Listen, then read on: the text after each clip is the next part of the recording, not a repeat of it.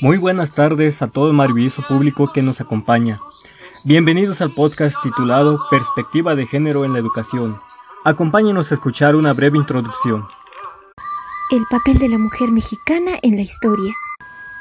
En la época prehispánica no se le brindaba a la mujer ningún tipo de educación, pues se consideraba solo al hombre con la capacidad de autoridad y mantenimiento. En la época colonial se le consideraba a la mujer devota de la religión y familia, por lo cual su ocupación era servir a Dios, esposo e hijos. En la época del porfiriato surge la idea de educar a la mujer para ser una buena hija, esposa y madre. En la época revolucionaria, por primera vez, se incluye a la mujer en la esfera social, al incluirla en las misiones guerrilleras, pues las mujeres eran acompañantes de los revolucionarios y ejercían el papel de vendedoras, enfermeras, cocineras y recaderas.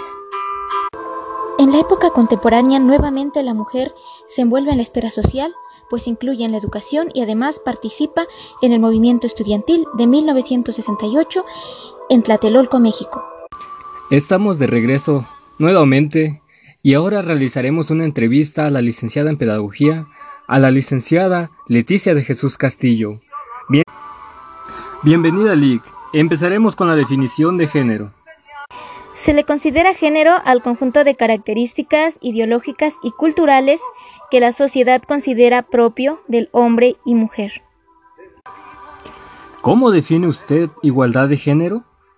Bueno, tenemos una definición por parte de la UNESCO que la define como la situación en la que las mujeres y los hombres gozan de las mismas condiciones y oportunidades, para que tanto las mujeres y hombres disfruten de sus derechos y contribuyan al desarrollo nacional.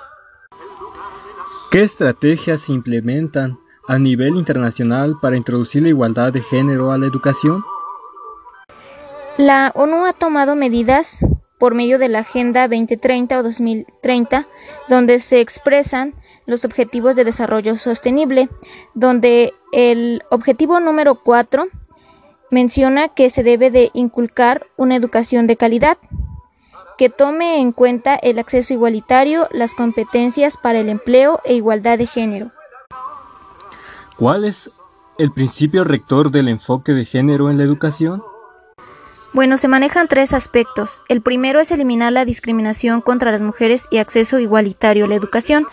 El segundo es disminuir todas las formas de discriminación y desigualdad tanto en el aspecto laboral y el educativo.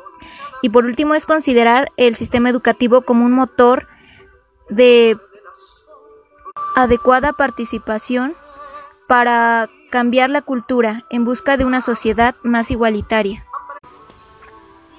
Por último, ¿cuál sería su conclusión de este tema?